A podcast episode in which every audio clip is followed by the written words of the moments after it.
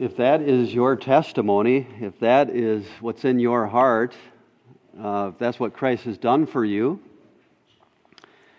and you haven't gone under the waters and come up again to tell people about it, your opportunity is coming up. I want to reiterate that. Opportunity for baptism is coming up on Sunday. I think it's the 11th. I don't want to get this wrong. February 11th. We'll have a shorter sermon, believe it or not, on baptism, and we'll have our service right during the normal Sunday service. So it's a great opportunity. Be praying about that. You can be seated.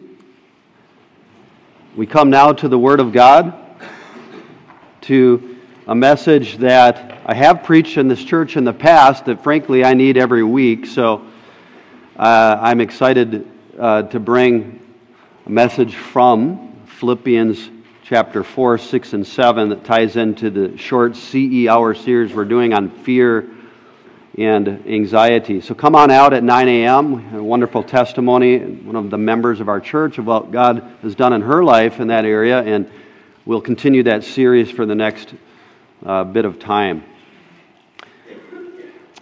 Let's pray together. Father, we know that we need you. We know that we need to have our minds renewed by your truth. And this is a passage and this is a text of Scripture that we're thankful that is in the Word of God. And we're thankful that we get to hear from you this morning. Lord, because it's a familiar passage, perhaps maybe most of us have memorized this passage, we may have a tendency to check out or criticize. And I pray that that would not happen, that the Spirit would come and that we would all learn something new and that we would even be moved to the point of needing to turn from some sinful anxiety that we all carry and turn back to Jesus. And what a perfect time then to come to the Lord's table to follow. And I ask that that would be a special time of really solidifying the truth of this passage and putting our eyes upon Jesus. We ask these things in His name, in Jesus' name, amen.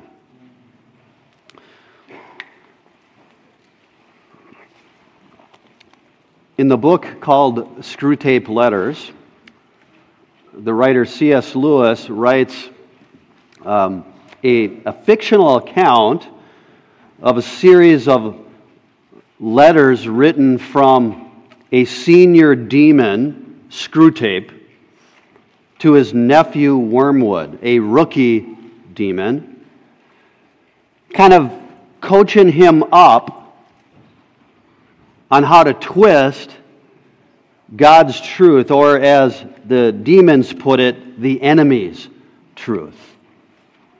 Training him in the art of temptation so that he could lead a certain man to eternal hell. Pick it up sometime, the Screwtape Letters. It's a good read. In the section that I'm going to read for you, Screwtape and Wormwood strategize about the best way to make a man give himself over to a very respectable sin. Here's what he says. Listen carefully because it's C.S. Lewis, and so you have to listen carefully. Quotes. Two demons talking and strategizing how to lead us into a very respectable sin. The humans live in time, but our enemy, that's God, but our enemy destines them to eternity.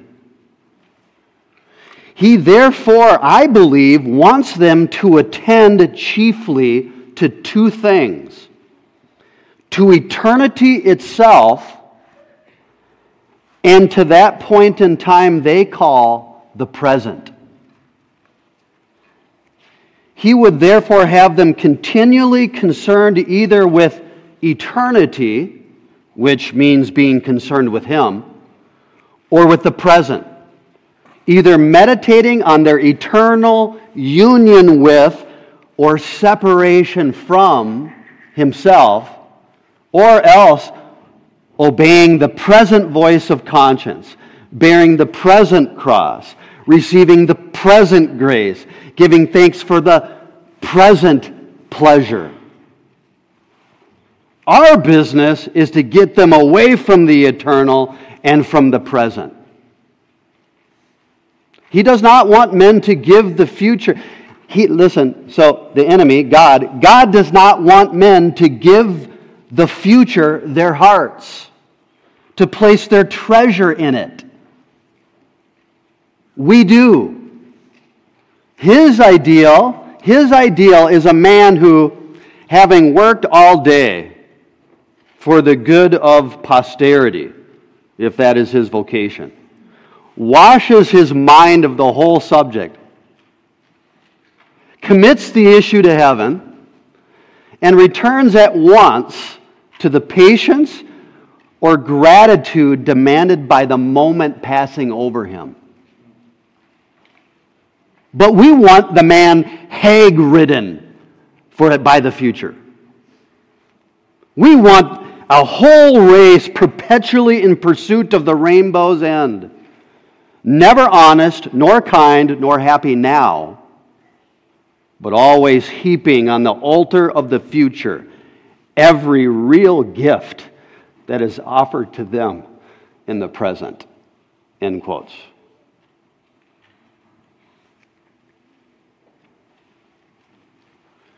What is ignoring the present and giving tomorrow or the future your heart?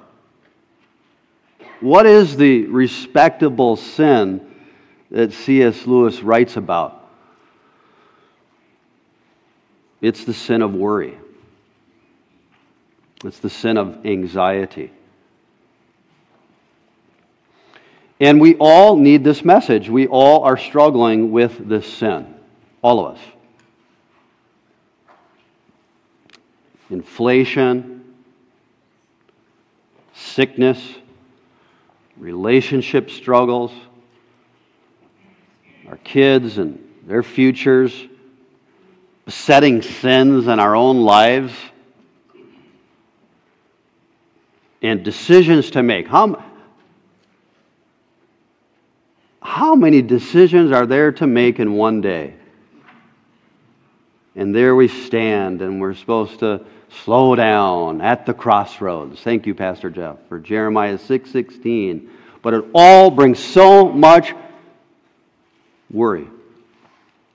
So many decisions to make. We need to hear from the Lord. And we need to be, are you ready? We need to be stabilized spiritually. We need spiritual stability. And in fact, that is the context of our passage this morning. So take a copy of the Word of God and turn to our passage this morning to Philippians chapter 4. Our passage will be Philippians chapter 4, 6 and 7. But let me just remind you of the context. We're jumping right in. The context is spiritual stability. Spiritual stability. So if you look at verse 1, you say, well, how do you know it's spiritual stability? Well, look at Philippians chapter 4, verse 1. Therefore, my beloved brethren, whom I long to see, my joy and my crown, in this way stand firm in the Lord, my beloved. So in this way doesn't refer as much to what was before written in chapter 3, but to what follows in chapter 4. And so we have all these ways to find spiritual stability. In verses 2 and 3, stability through unity. The fight between those Euodia and Syntyche. Stability through unity. And then verse 5, stability through joy. And then we come to verse 6 of Philippians chapter 4, our text, and that's we're going to talk about stability through prayer. Stability through prayer. So let's read the text that we will unpack by reading. Let's start at verse 5. I want to make a point. Look at verse 5. Because we find stability through gentleness. In verse 5, let your gentleness be known to all men. The Lord is near. Be anxious for nothing, but in everything by prayer and supplication with thanksgiving. Let your requests be made known to God. And the peace of God, which surpasses all comprehension, will guard your hearts and your minds in Christ Jesus. Be stabilized, Paul says, by withdrawing from worry and pursuing prayer, or the stability and protection of God's peace is found by choosing to pray instead of choosing to worry. So this text is so practical, and it breaks down naturally into two sections. Number one, if you like taking notes, the choice we face. Number two, the consequence that follows. The choice we face and the consequence that follows. Look at the choice we face. Spiritual stability comes down to a very fundamental choice in our lives. The choice is this. The choice is to pray or to worry. In many ways, that is the fundamental choice of the Christian life. It is.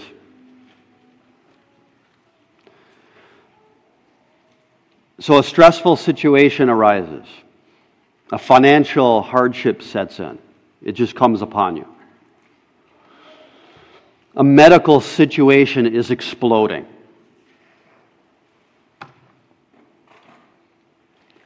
Family dynamics are imploding.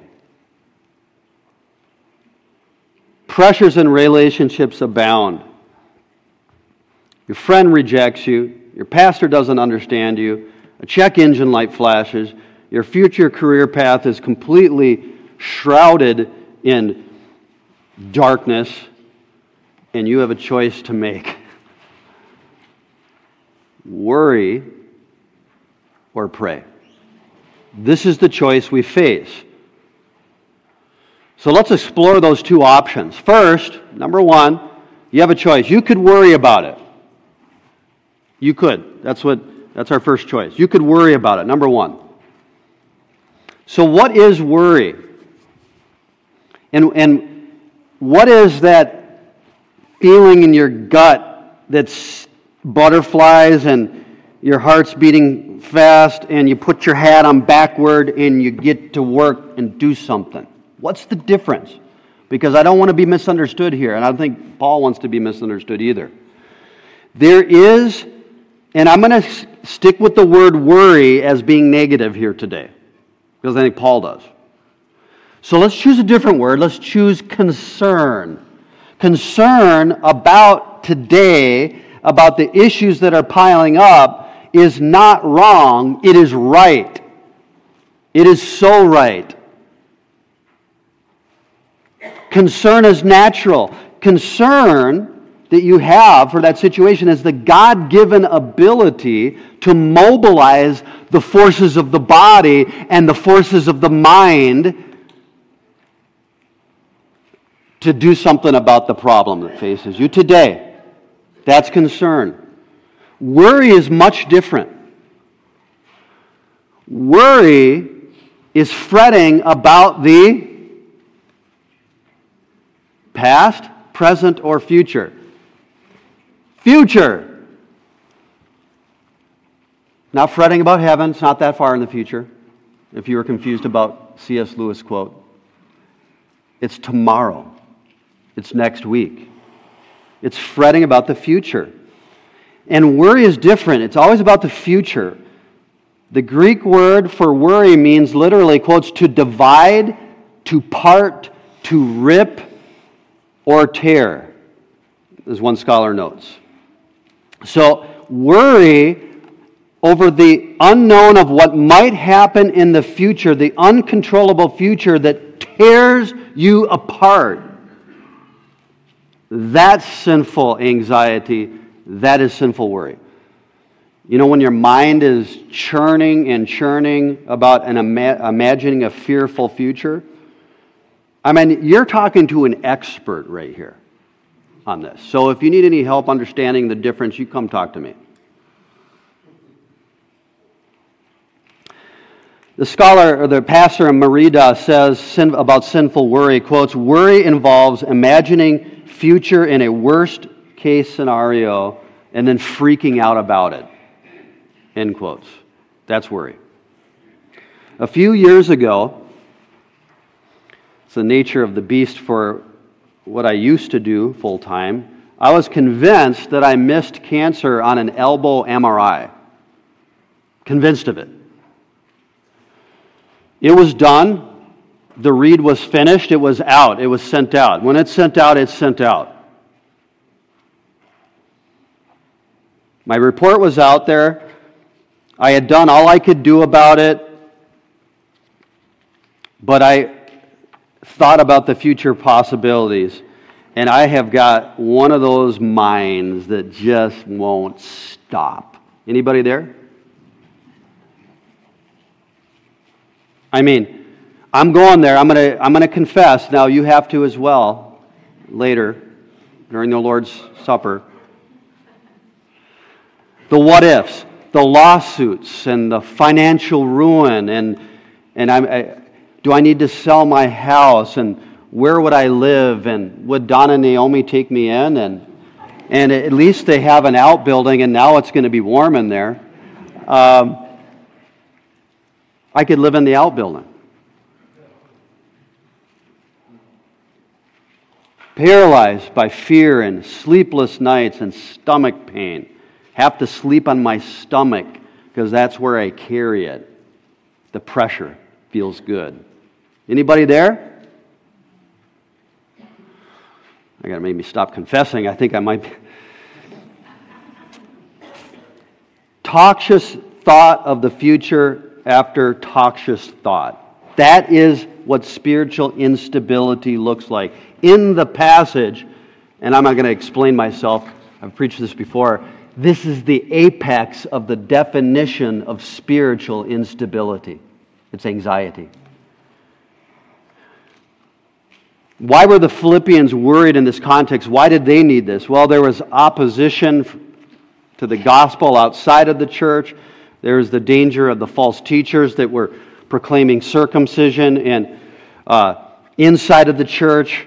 There's the presence of the enemies of the cross in the context. Even the church, the people who are supposed to love one another and be there for each other. They were biting and devouring one another. And Euodia and Syntyche even needed leadership to get involved to referee it. So there's disunity. And then their beloved church planter, Paul, was rotting in jail, and there's a threat of the Roman sword to his neck, and plenty of concerns that could turn into sinful anxiety for the Philippian church. And same thing for us today. I don't need to go there very long. I don't have a lot of time. But we worry, too, about so many different things. And many of them, how do I summarize this? Many of them have to do with money. Come on.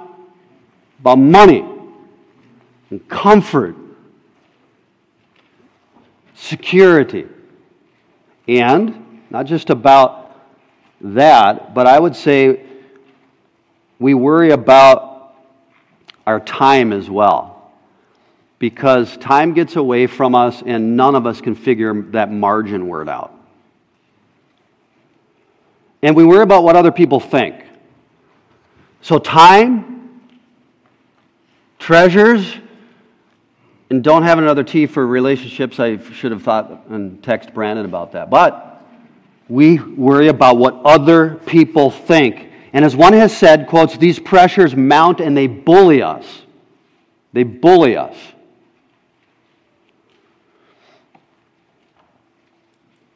So the Philippians are worried, and Paul says, and it's a command, don't be anxious.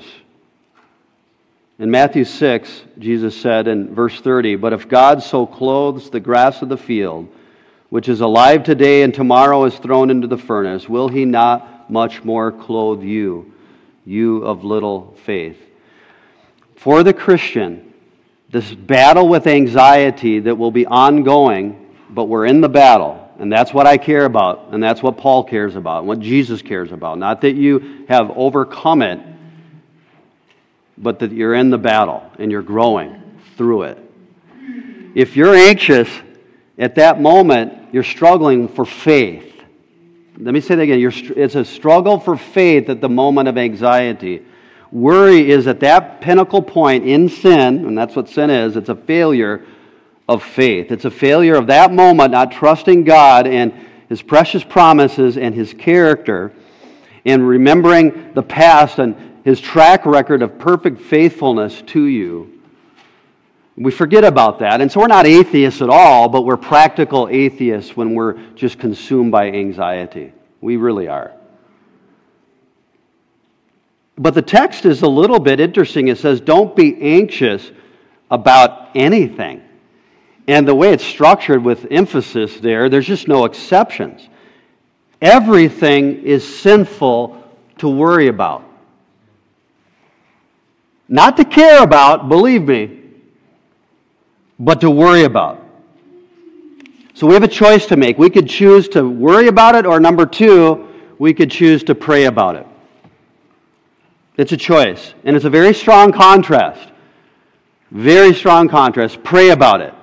But in everything, by prayer and supplication, with thanksgiving, let your requests be made known to God. This is a command to pray. It's in the present tense.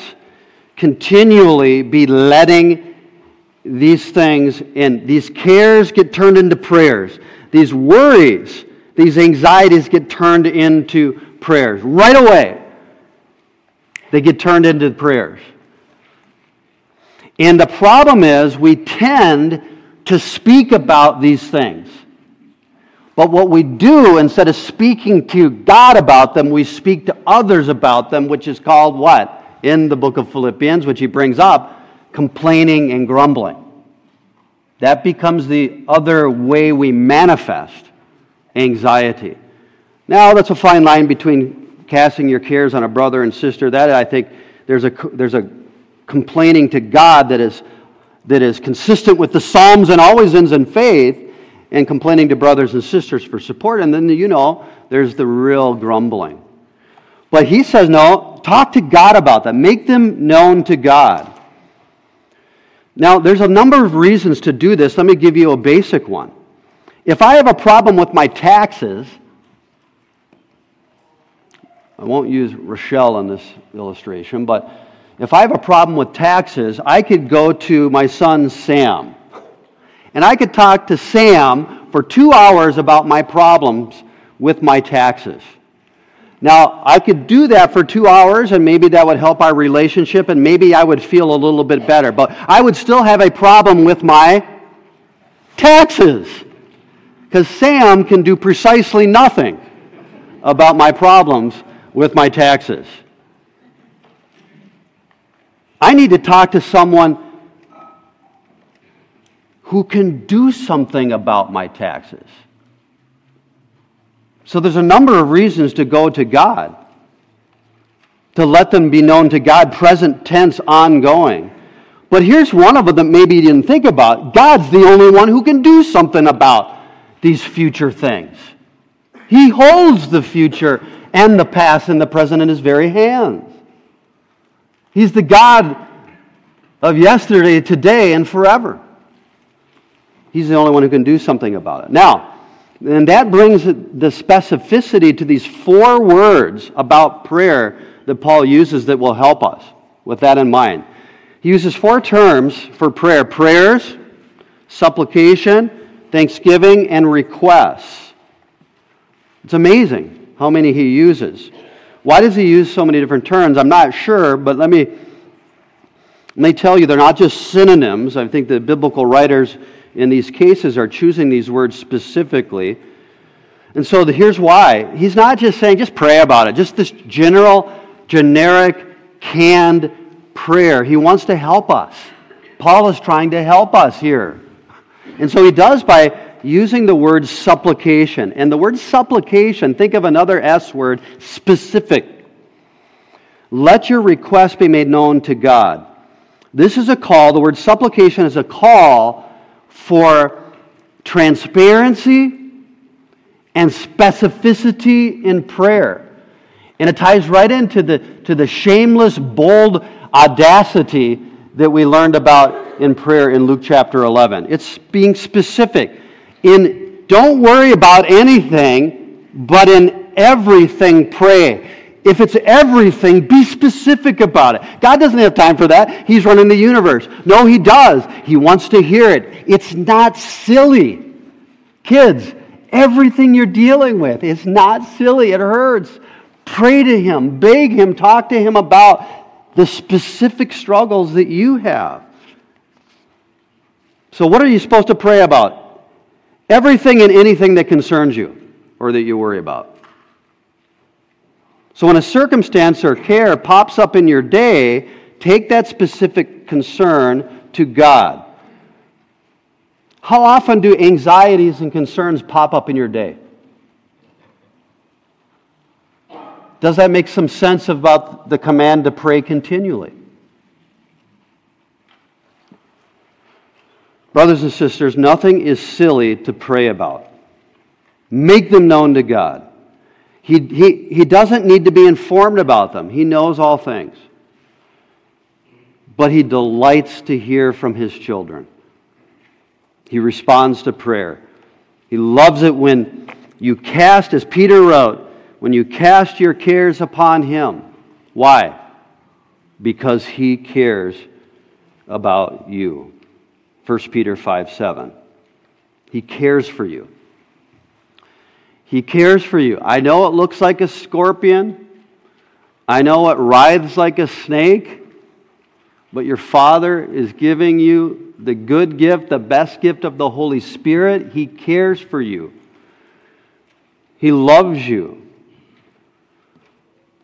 And this is why we pray. We pray because we're in this relationship with the God of the universe, because we draw near to Him, we find strength in Him. And that makes perfect sense out of something that's puzzled me for years.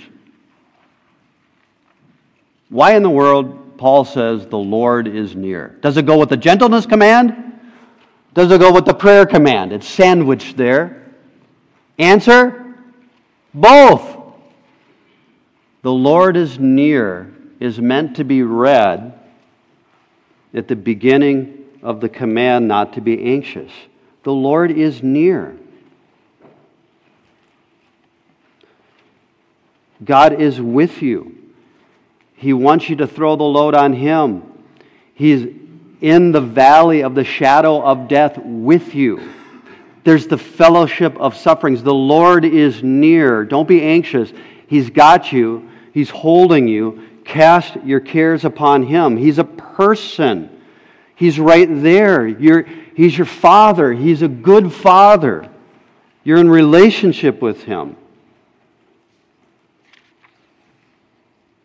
And that's why in Matthew 6, which I won't have you turn to because you all know this, verse 25, for this reason I say to you, don't be worried about your life, as to what you eat or what you will drink, nor for your body as to what you will put on.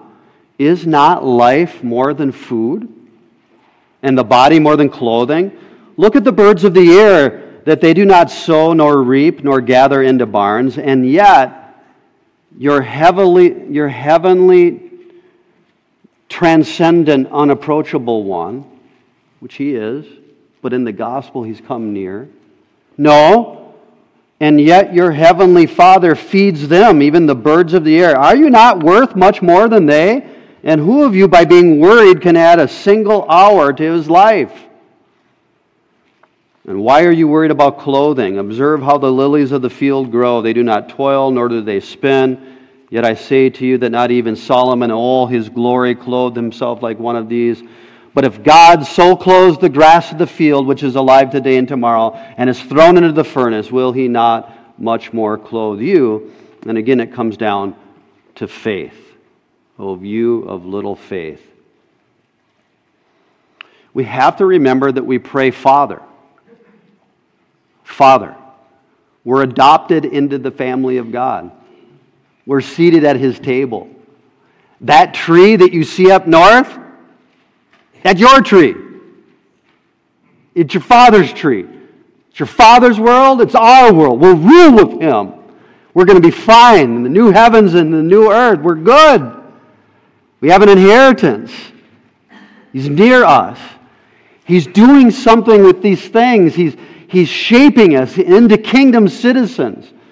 Already and not yet. He's doing something wonderful. He's provided for us already.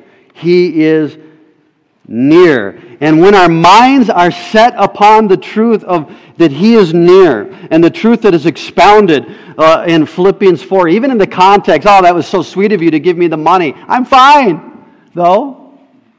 I really am. I know that I can do all things through Christ who strengthens me, which is really a bit of a cross-reference for the next verse that we will feel. But the truth is this, my God will supply all your needs according to His glorious riches in Christ Jesus. This is the truth that is to well up within us. And so what wells up within us in verse 6, be anxious for nothing but in everything by prayer and supplication. Here it is, as we meditate on these truths, with thanksgiving, we let our requests be made known to God. With thanksgiving. That ingredient is there because it's in the context. It's our heart of prayer. It's what the gift of the Holy Spirit that God has promised to give us in prayer stirs up as we see His glory in the Word of God. He stirs up thankfulness for so many different little things too. Not just the biggest gift of all, but for little things in our lives. We're just thankful for them, for His provision, that He hears us. And this thanksgiving will absolutely annihilate anxiety where it stands. It puts it down.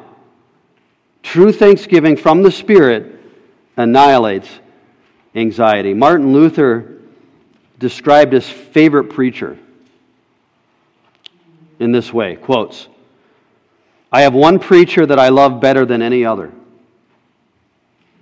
It is my little tame robin who preaches to me daily. I put his crumbs on my windowsill, especially at night. He hops up onto the sill when he wants his supply, and he takes as much as he desires to satisfy his need. From there, he always hops to a little tree close by, and lifts up his voice to God, and sings his carol of praise and gratitude, tucks his little head under his wings, and goes fast to sleep, to leave tomorrow to look after itself. He is the best preacher I have on earth." End quotes. Everything is sinful to worry about. Nothing is silly to pray about. We have a choice to make. In many ways, it is the choice of the Christian life. Are we going to choose to worry, or are we going to choose to pray? Now, let me just be really gritty with you and honest. Put your seatbelts on. I get it. We've got this verse memorized. We know these things. But knowing these things here is different than experiential knowledge. And I think what God wants us to move into here is an experiential knowledge of Philippians chapter 4, 6, and 7. So I'm just telling you, are you praying? Are you praying, dear brother, dear sister? This is the very breath of the Christian life. You are literally holding your breath underwater, about to drown if you refuse to pray. So that's just a challenge, but I want to also say something else. There's another struggle that we all have. Our biggest struggle with anxiety as genuine believers, I think that this might be true. We're often anxious that we are still anxious. that we can't get victory over this.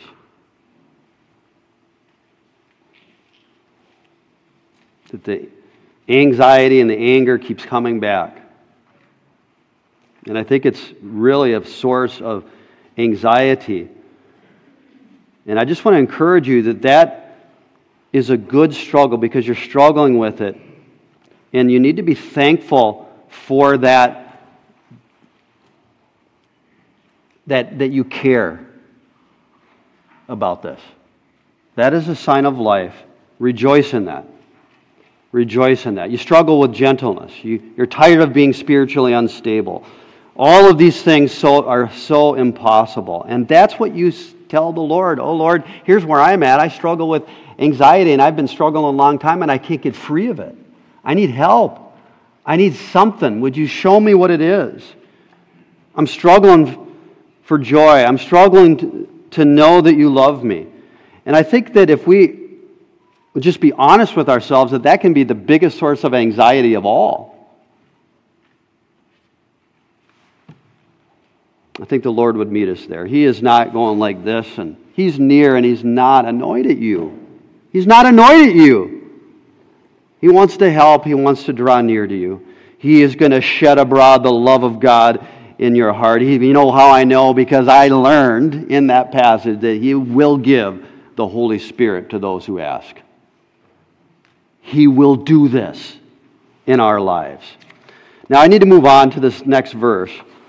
So let's go then to the consequence that follows. That's the choice we face, to worry or to pray. But look at the consequence that follows, and this is wonderful. What is the result of this choice to pray? That the result doesn't say, and I'm fine with praying for different circumstances. I don't think we need to be super holy and not say, Lord, I could really use this lifted. But there is something to what my old mentor said to me. You know, we need to be careful that we do pray for stronger shoulders, not lighter loads all the time. But I think it's a both and there. But I want you to see that the result here doesn't necessarily have anything to do with our circumstances. It doesn't. Verse 7, here is the results, the promise for this passage. And the peace of God, after you choose to pray, knowing the Lord is near, thankfulness welling up in your heart, and you're praying, and the Lord's answering because He always does, and the peace of God, which surpasses all comprehension, will guard your hearts and your minds in Christ Jesus. And so, Christian, if you pray instead of worry, the text says that the peace of God will guard you in Christ Jesus. So, let me give you three brief observations about that peace to help unpack this for you. Okay, I hope this is helpful. We're going to need to move quickly. This peace in verse 7 is the peace of God. This is experiential peace. This is active, real, present tense peace. This is inner tranquility. Did you like that?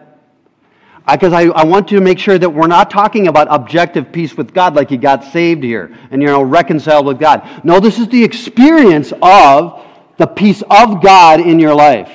It really is. That's important.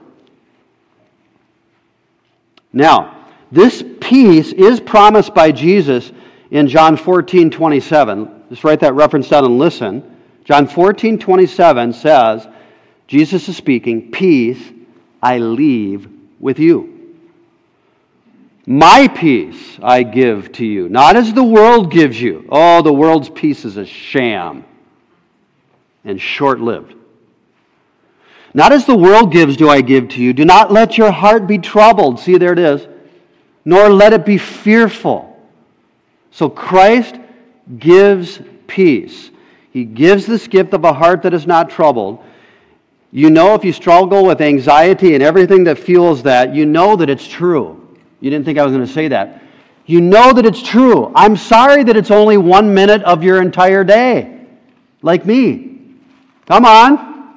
But it's true. You've experienced it. And He wants to let us walk in it more and more. I admit that it seems to be fleeting. But Christ gives us this peace. This is the peace of God. It's Christ's peace. Now, Christ knows about this. Listen to me. Was life easy for Jesus, the God-man? How was his 401k? Was he successful by the world's standards? Complete loser by the world's standards. I say that reverently, by the world's standards.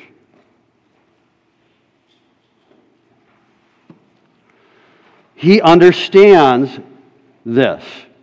He understands our pressures. He burst into sobs at the tomb of Lazarus and the tears of his beloved Mary and Martha. He was indignant in the house when Judas suggested that Mary wasted pouring out that ointment on his feet. He was filled with righteous, godly fury that his father's house was turned into a shopping mall. Jesus in the Garden of Gethsemane, amid great cries out to his Father repeatedly, and tears and sweating great drops of blood, he cries out, "Oh, my Father, if it be possible, let this cup pass from me. Nevertheless, not my will, but yours be done." Brothers, what do you think about that? Oh, you're sleeping again. And even on the cross of hanging there, pinned to the tree, Jesus cried out, my God, why hast thou forsaken me?" As the full penalty of whatever hell itself was poured out upon him in his own body in 6 hours. He knew suffering and circumstances beyond what we can even conceive of.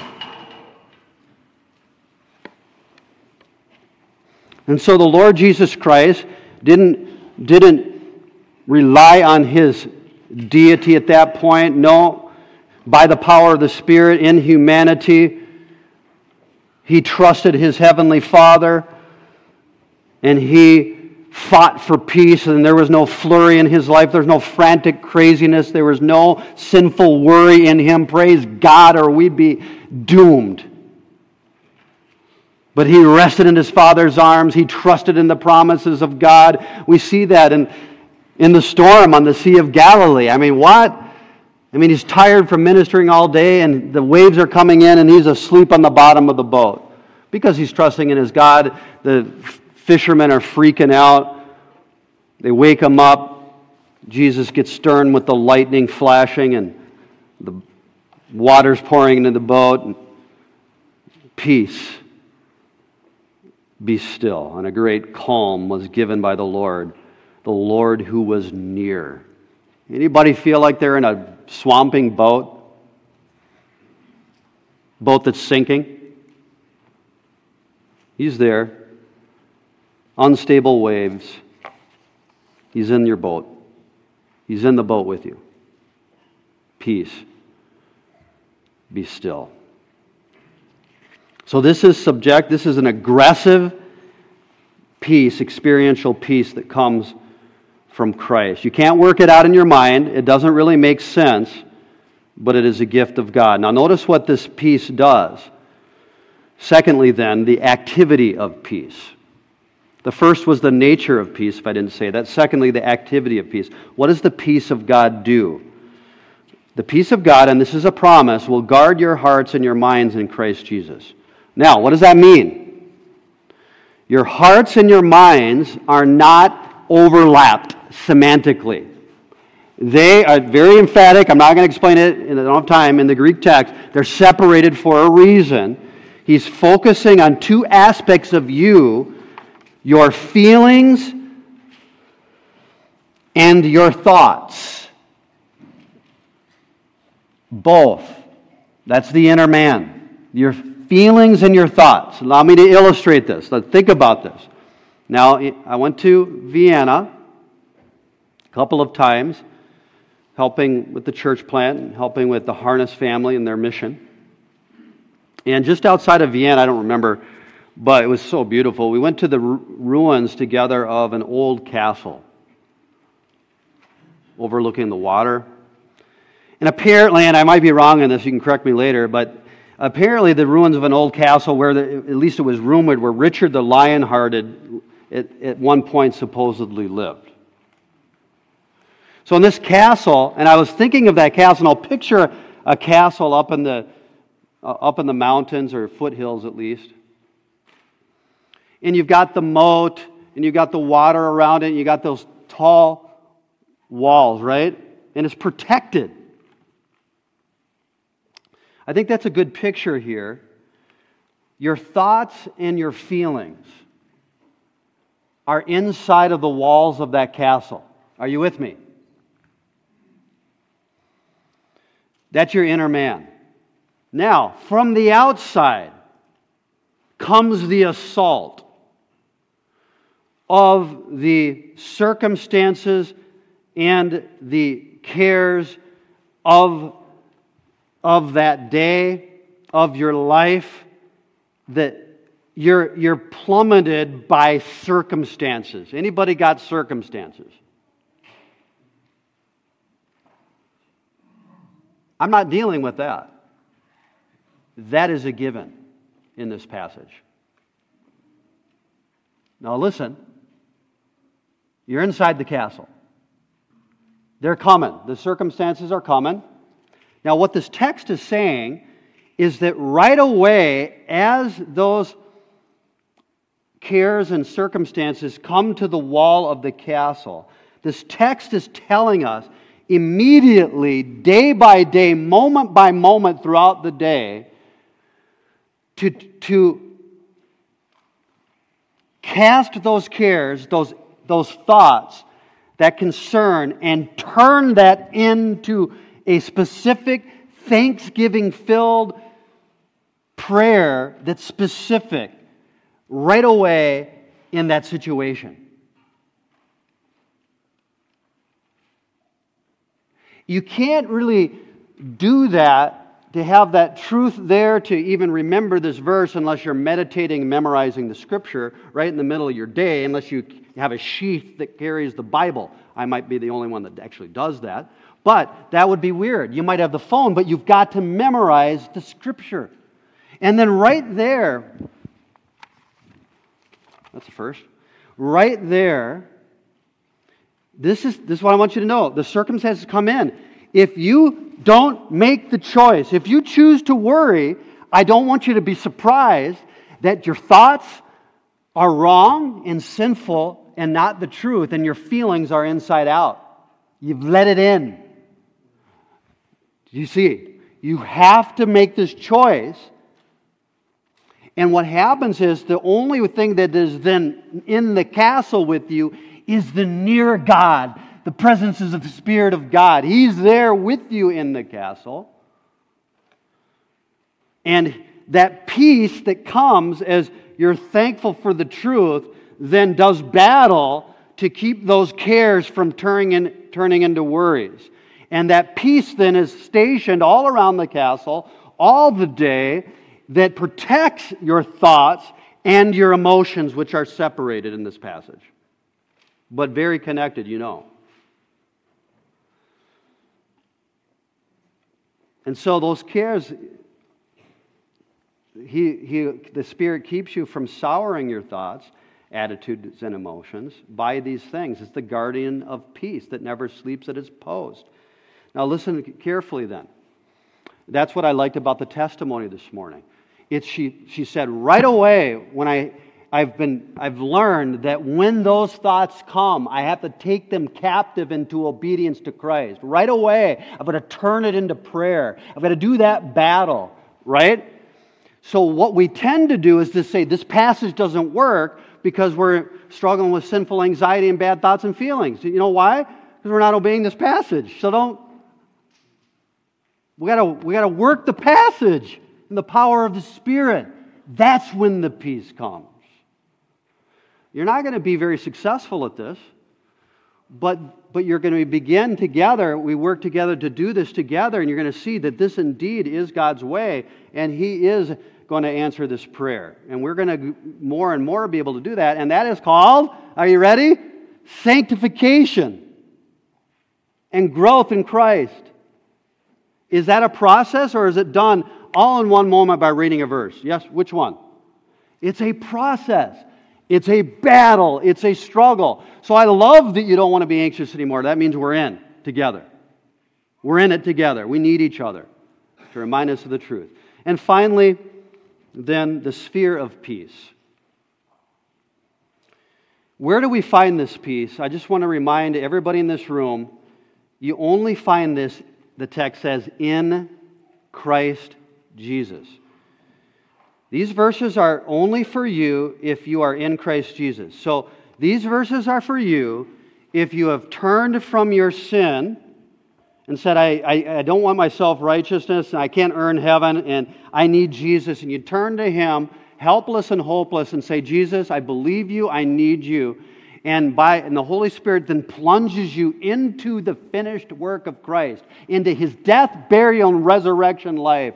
And you are forgiven of all your sins. You're clothed with His perfect righteousness. You're adopted into your family. You can call Him Father, and He's near. Then this passage is for you. This passage is just psychobabble for those who are outside of Christ. So the first thing you need to do is find someone and talk to them about getting peace with God, so you're not an enemy, but you're brought into His family. And then we can talk about the peace of God throughout our lives as believers. What a passage. It's the New Testament equivalent of Isaiah 26, verse 3. We should memorize it. Maybe it's in set 4. I haven't looked. Isaiah 26, verse 3. You keep him in perfect peace, whose mind is stayed on you, because he trusts in you. Men, musicians, if you could come forward as we continue to reflect on this message in the Lord's table.